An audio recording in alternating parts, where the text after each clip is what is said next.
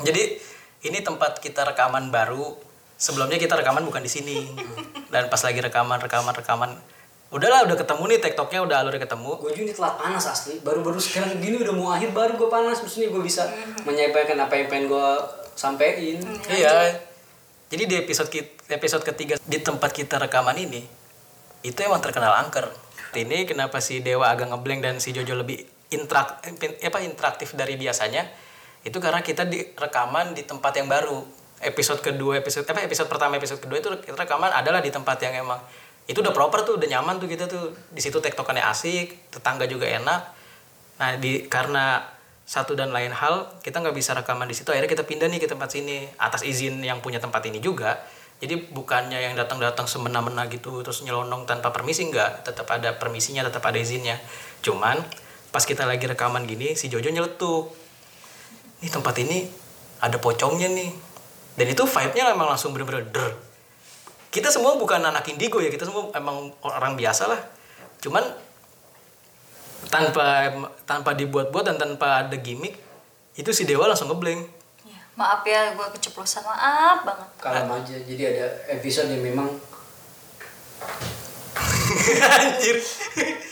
Jadi jadi kayak gue pengen lagi nyeletukin nah iya jadi kayak gitu. Jadi kalau emang ada per- apa ngerasa berubah atau gimana ya karena tempat ini emang jadi tantangan tersendiri sih buat kami. Tetap ngelakuin podcast di bawah pressure sesuatu yang goib. Oke. Nah itu aja disclaimer dari gue thank you Ibnu. Oh.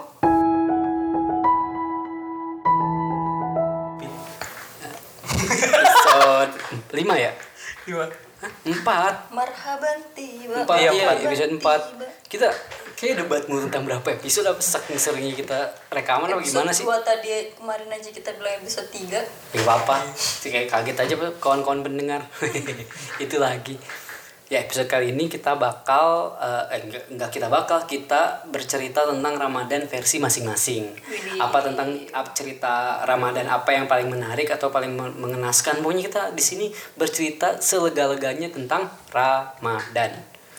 marhaban tiba Ramadan. Deh terus saya nyanyi terus saya nyanyi. Harus gak bakal ada ujungnya nih podcast. Nyanyi terus saya isinya. Gimana gimana gimana? Bel apa sih Ramadan Saya Ustadz. arti tiba-tiba lu liat gue gak mau liat mukanya sempat dulu tadi tapi gue ngeliat. Lagi lu nyanyi lu nyanyi. Gue bingung harus ngapain ya. Udah gue jadi ustad. Marhaban. Marhaban. Tiba marhaban. Gitu aja terus saya ya ya udah gue dulu nih gue dulu yang cerita. gue dulu nih yang cerita. Ayo apaan Jo? Ya jadi gue itu dari eh, lulus sekolah ya. Itu kan ramadannya di luar rumah. Hmm. Merantau lu sekolah tuh apa nih sekolah SD SMP sekolah sekolah farmasi kalau gue Lu tau gak kenapa di Ramadannya di luar rumah? Kenapa? Saya kalau dalam rumah udah sawal. saking lamanya ah, udah lanjut. Nah, iya. Gue ngerasa itu gak lucu sih soalnya. kan gue pernah tuh usaha gue pernah kerja di apotek dan gue pernah nggak pulang Per- nggak pulang karena dapet shift di apotek itu tapi tahun kemarin gue juga nggak pulang gitu nggak pulang ke rumah. Sementara biasanya hamin tiga di lebaran tuh gue udah di rumah meskipun di rumah cuma tiga empat hari lah lima hari lah paling lama. Nah tapi gue tuh tahun kemarin nggak mudik.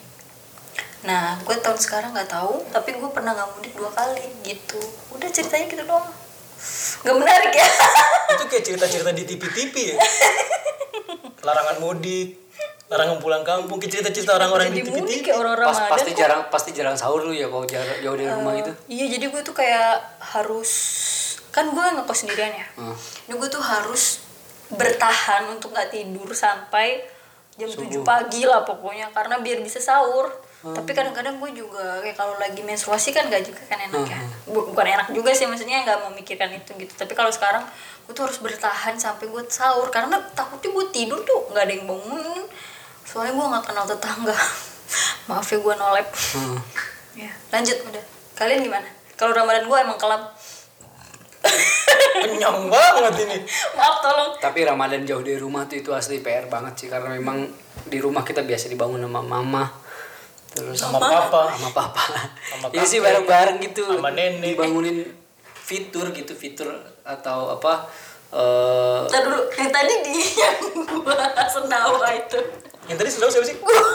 anjir apa ngadep gua tapi gua juga sendawa sih ya udah gak apa-apa deh. Di kuping gua kanan kiri nih. Oh, suaranya beda. A- ada yang panjang ada versi pendek Lanjut. Iya kalau jauh dari rumah tuh Ramadan sepi banget gitu kerasa banget perjuangannya untuk bangun sendiri. Untungnya gue ngerasain Ramadan jauh dari rumah gak pernah. Kayak- Ma- emang maksudnya maksudnya ketika gue nggak nggak Ramadan dari rumah tapi gue Ramadan bareng teman-teman gitu bareng anak-anak santri di pondok gue Cie, gitu. pernah nyantri ya? Oh lu versi lu gimana? Sebeo. Cie, gua Ramadan. nanya tapi gak dijawab. Eh lu nanya apa? Cie, pernah santri ya? Sa- Pernah Santri nyantri ya? selamanya kayaknya. Ini. Sadis, Santri selamanya. SS sambal setan. Santri Waduh. Gue pengen nimpalin dia jokesnya diplesetin jauh. santri ke sambal pedes lu gimana, Bel? Ramadan lu selama 34 tahun ini. Gak tahu gue ngerasa Ramadan gue biasa-biasa aja. Nah, cuman kalau emang ada satu hal yang menarik, gue tuh pernah buka puasa. pas maghrib Anjir ketebak. Sebrolnya sih maaf, maaf. Kebagus ya jokesnya Iya. Iya. Gue juga pernah sahur, Bel. Ya kan? Iya. Ih parah banget itu. Gak tau gue kalau di- ditanya pengalaman, soalnya kan apa namanya kayak teraweh, gue nggak bisa tuh teraweh yang usil kayak orang-orang bisa gini bisa gini, gue nggak bisa. Cie, soleha banget lu. Eh, soleha banget lu. Karena gue takut sama pengurus masjidnya, galak Macan pengurus. tua. kalau kalau orang tua kalau ngomel serem kan? iya. Gue pengen diomel sama anak muda. Alvin tuh Itu bu- ngomel gak serem. itu bukan ngomelin. Diskusi. Anjir gue nungguin lucunya gak ketemu. asli episode kali ini kelam. Bagi gue kayak kelam. Asli vibe beda sumpah di sini tuh. Lu jujur aja gak tau ya ya. Iya, jadi kayak gue tuh nggak berani buka puasa bukan karena gue soleha dari kecil, cuma di keluarga. Soleh. Wah, Iya, astagfirullah. lu kayak kayak Aldi Tahir tuh dipanggil Ustaz Aldi Tahir silahkan kamu panggil saya Ustaz tapi sekali-kali jangan pa- pernah panggil saya Ustazah gitu doang Lu gak lucu. Kita ketawa karena dia gak lucu. Karena dia nggak lucu. Itu ya sih Nih, kalau ini kok kalau ini udah udah udah udah udah lepas nih gue ini enak Oh, nih iya. Enak, udah enak, udah enak feelnya. udah enak ya. Oke. soalnya udah ngelucu gak lucu Iya. Lanjut, Bel. Jadi nanti gue kasih tahu ya kenapa si Dewa tuh ngeblank, kenapa si Jojo itu ekspresif banget. Nanti gue kasih tahu kenapanya di akhir pas penutupan ini. ya Nah iya jadi jadi di keluarga gue tuh Kenapa gak sekarang aja? Eh, lanjut. jangan dong, jangan dong. Lanjut. Jadi di keluarga gue tuh kayak puasa itu salah satu ibadah ibadah yang sakral. Kita bener-bener kayak sahur tuh harus bareng, terus kayak buka tuh pasti harus bareng. Jadi kalau gue seandainya nggak puasa saat itu, jadi ada perasaan bersalah. Walaupun gue nggak diomelin ya, walaupun gue juga nggak diomelin karena orang tua gue kan selalu punya prinsip apa pun yang lo lakuin ya lo harus harus berani ngambil resiko dari apa apa apa pun dampaknya gitu. Hmm. Jadi kalau ditanya keseruan Ramadan, gue nggak punya keseruan sama sekali. Tapi sakral itu kan bukan seru ya? sakral Sakral itu seru gitu. Kayak gue tuh kalau di rumah ya, mungkin beda nih sama di rumah kalian. ya iyalah Iya dong, kalau lu sama kita, kita saudaraan ini berkeluarga bertiga. Iya, gimana sih? Beda bukan- suasana gitu. ini bukan podcast tongkrongan Iya. Kita kan- podcast keluarga mungkin beda ya orang tua kita. Bukannya tiga bersaudara, tapi tiga bermusuhan. ya Langsung suasana, cacat. suasananya beda ya. Langsung cacat. Kayak kesel banget gue iya gak jelas lawakannya bang Jadi bang kalau- Eh, mm, ah. terus mungkin kita beda ya keluarganya. lagi kayak gitu lagi anjing. Lanjut lanjut lanjut lanjut. Callback lagi deh. terus apa nu Kok saling tetep-tetepan gitu sih kayak orang jatuh cinta ya. Ramadan tadi apa lu pengen, pengen nimpalin Enggak. Ya kita di kita kan nggak musuhan ya. Maksudnya kan baik-baik aja kan? Misalnya Tiba-tiba awkward semuanya bangsat. kalau Ramadan yang gue pengen ceritain kali ini kayak seru banget asli. Gimana, kayak harus gimana? dengerin sih parah. Aduh. Parah apanya sakit parah. ini sa- saking saking bingungnya pengen ceritain apa? Tapi Ramadan itu ada pernah satu momen yang apa ngerasa bahwa ini tuh Ramadan Waduh, waduh, waduh, waduh. Berat. nggak lucunya tuh udah bukan level nggak lucu tapi nggak lucu banget lu tau gak sih nggak lucu banget dan itu terjadi sebelum sawal Sulit banget anjir. ini pertanyaannya kenapa kita ketawa Sulit banget. aduh aduh aduh aduh Capek banget gue ngikutin pikiran itu ke mana beneran. Buset. terima kasih lah Emerald apa sih? Suara lu belibet. Iya, Le Mineral, Ramadan gimana versi kalian? Aduh. Jadi pas waktu gua pondok itu ada satu bulan, satu masa gitu kita tuh gak boleh pulang. Dan itu ketika kita di NIHI. NIHI itu kayak eh, akhir masa santri kita lah, kelas 3 SMA-nya. Itu nah, namanya itu nih eh, kelas 6 tuh itu namanya masa NIHI. Kita gak boleh pulang karena ada rentetan ujian yang kita harus selesaikan ketika Ramadan sampai menjelang mau ini apa? Menjelang mau lebaran.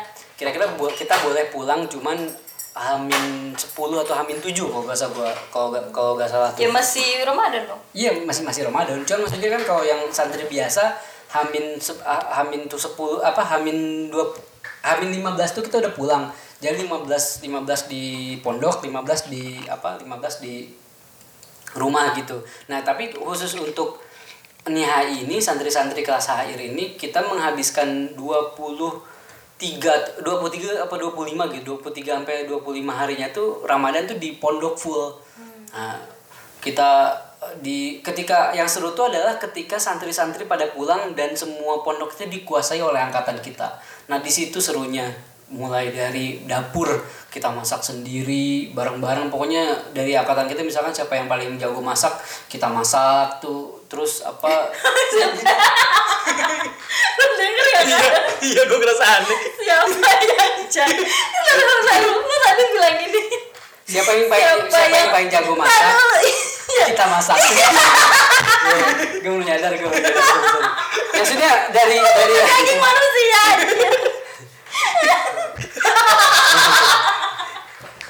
Kali ini pecah sih, pecah. terima kasih tempat ini telah menjadikan saya ngeblank tapi, tapi itu jadi punchline kan. Seru gak sih? Bukan seru bukan ceritanya anjir. Sakit perut gue sumpah. Sakit perut gue. Nah iya, jadi dari angkatan kita itu kalau ada yang jago masak dia masak gitu. Sorry bukan kita masak. Maaf, kita gua nggak bisa bedain subjek mana subjek kita mana subjek mana subjek kita mana subjek dia. dia. Ini kayak ini yang ganggu dah. Soalnya gue ngerasa pengang banget sama suara gue sendiri. Iya sih gue juga. Aduh. Ya udah ya lanjut. Lu Nah, bagus nih apa lu jaga ritme Lu yang kontrol ya. apa ritme Aduh, volume jangan kebelibet. Waduh. ritme vo- ritme volumenya nah gue tuh kan per- eh, apa di masa-masa itu kita tinggal tinggal di asrama itu kan tinggal di pondok. Nah jadi masa serunya tuh adalah ketika yang santri yang lain pada liburan udah pada pulang ke kampung tapi angkatannya tuh masih stay di situ.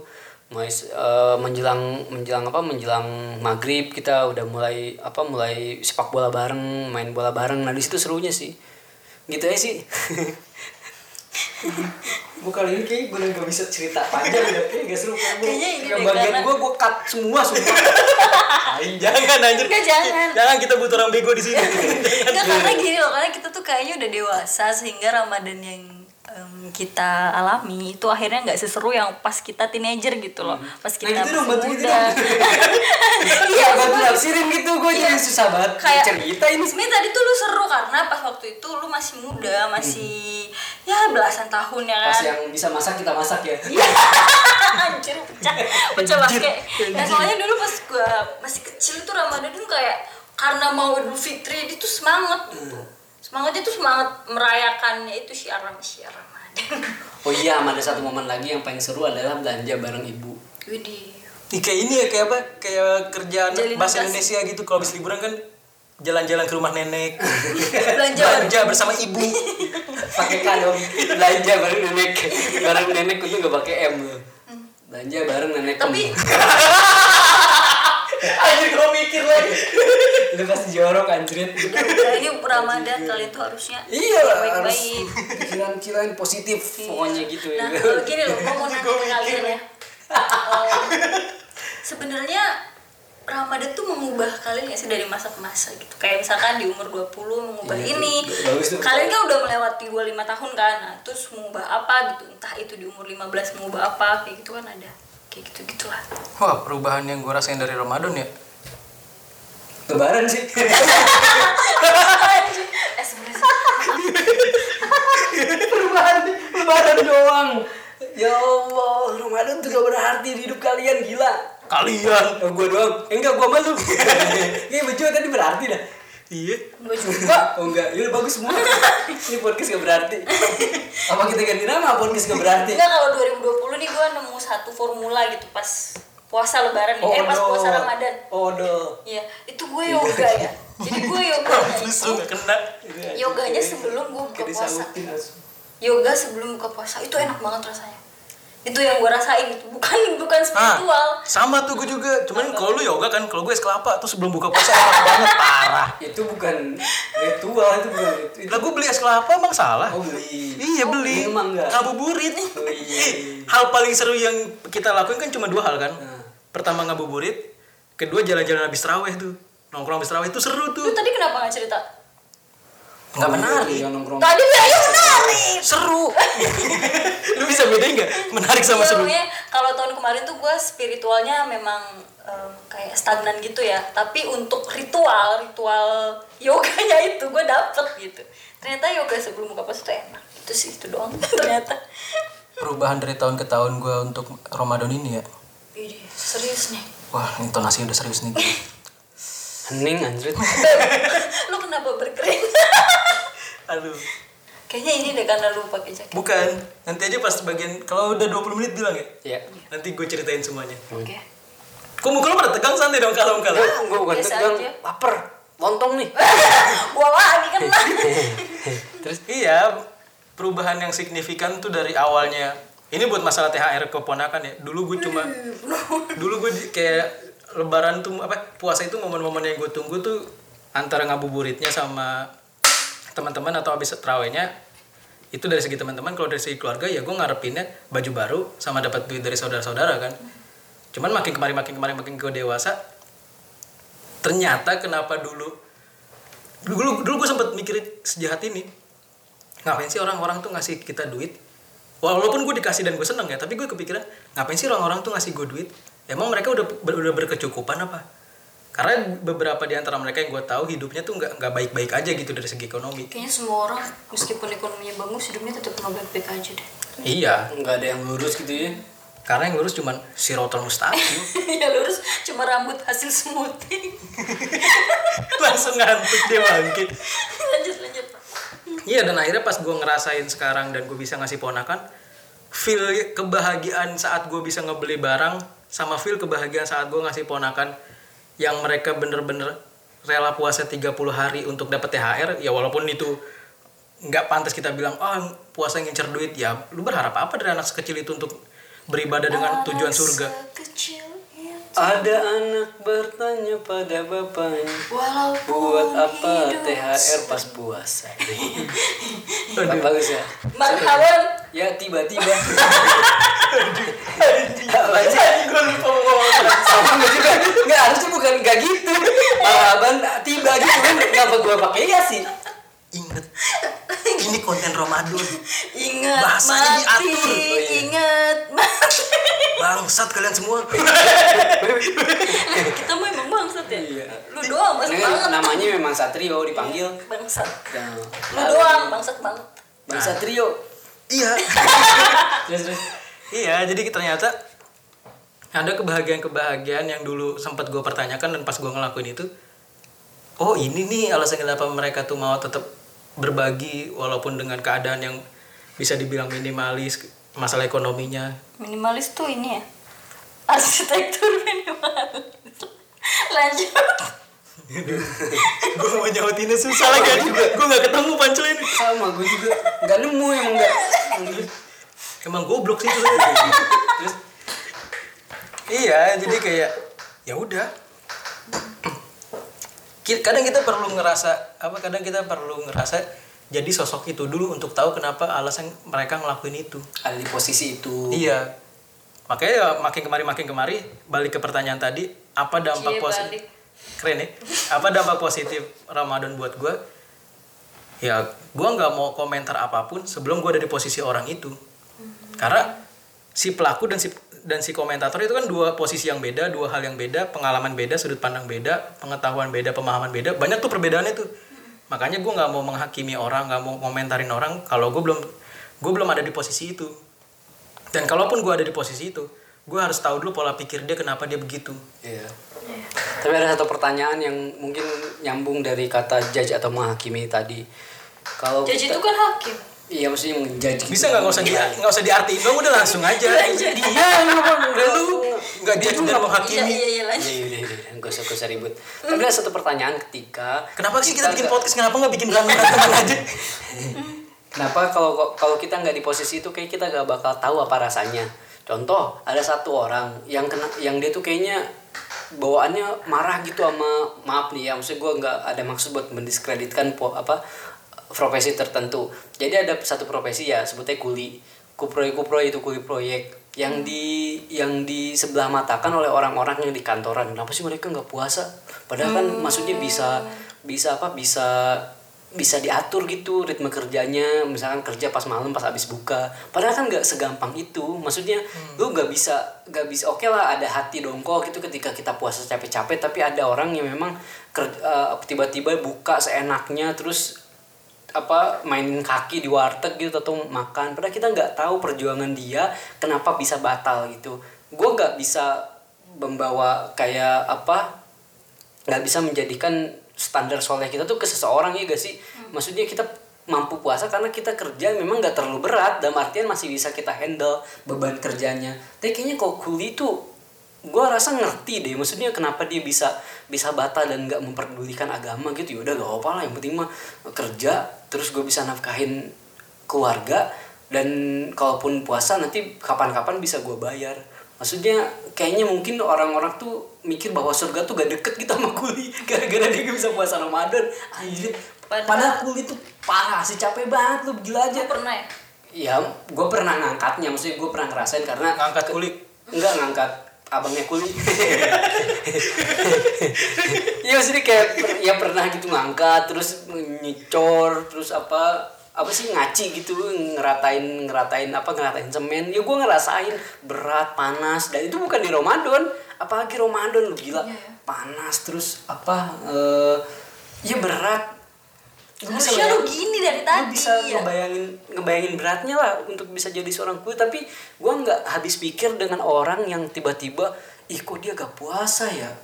Kan kita sama-sama kerja kok bisa dibilang kerja. Anjir kata gue seenteng itu maksudnya ya udahlah. Lu kayaknya kalau pengen ngerasain betapa beratnya jadi kuli ya udah. Ngangkat aja pas siang-siang terus lu gak bisa nahan gitu saking ausnya ya udah batal jadinya kalau jadi kuli tuh anjir posisi itu berat sih kata gue cuman gue gak bisa gak bisa menyampaikan karena memang gue belum bisa ngerasain bahwa jadi kuli ketika Ramadan. Nah, mungkin gue apa berapa tahun ya? Empat tahun lalu apa waktu renovasi rumah juga kayak sekarang kan lagi renovasi nih. Iya, cuman bedanya sekarang ah, udah, udah ada kuli sama kenek kan. Dulu tuh gue masih jadi kenek. Hmm, connect tuh apa di posisi yang bantu bantuin kuli kayak kuli kan Oh, udah ini ngaci nih itu. ngaci ya penyemen atau apa atau masang keramik. Nah kenek tuh bagian ngaduk bagian ngambil ngambilin apa Oh, bagian asistennya. asistennya ya askup asisten ku- kuli proyek askup proyek Ya. Astagfirullahaladzim lanjut. di, dipotong-potong dijelasin lagi tapi jelasinnya juga kepotong-potong aneh banget ya orang Apa kita potong-potong aja dia? oh iya mutilupsi Lanjut. epilepsi aduh harusnya benerinnya mutilasi cuman Eh, Emang, emang, emang harus la- emansipasi. makin jauh makin lucu dah iya mungkin gue nggak bisa bilang ini sesuatu yang baik ya cuman karena gara-gara gue do dan gue nga- nga- ngalamin nih perjuangan bener-bener dari bawah yang pernah jadi kenek yang pernah jadi tau gak sih yang nawar-nawarin PRJ pernah ke PRJ nggak sales sales Iya, sales tuh di PRJ siang-siang kan kita bener-bener Ah, nawarin iya. orang itu bener-bener pas puasa. Lu harus ngomong gimana caranya tetap ngomong.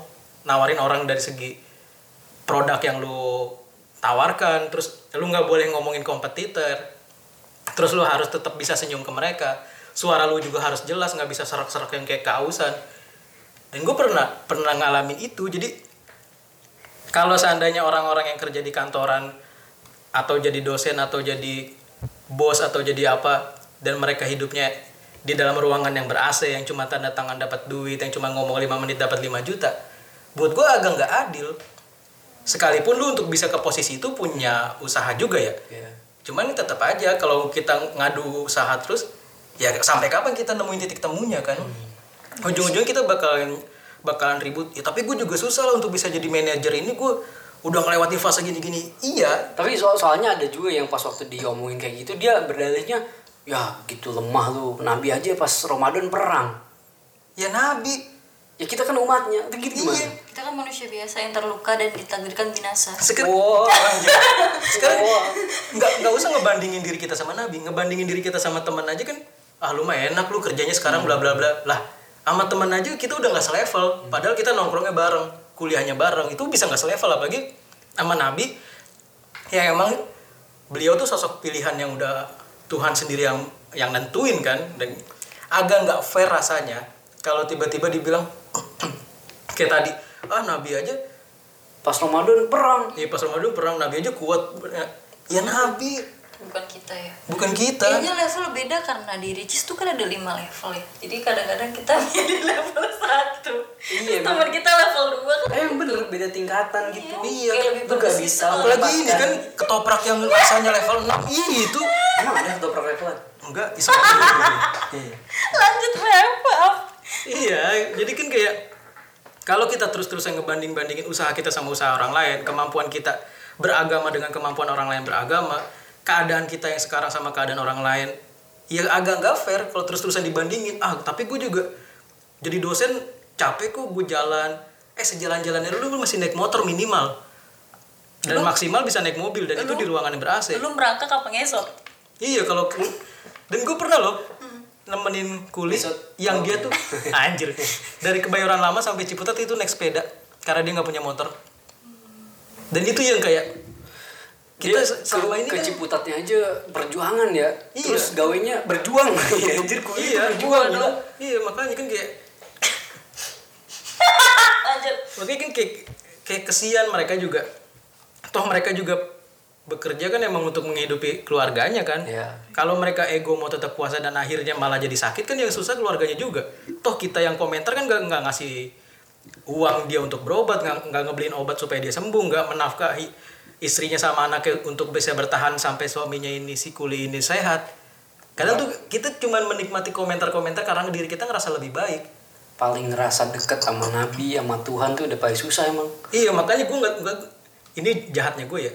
Gue nggak terlalu suka nongkrong sama orang yang ngerti agama tapi dia pamer sama pengetahuan agamanya.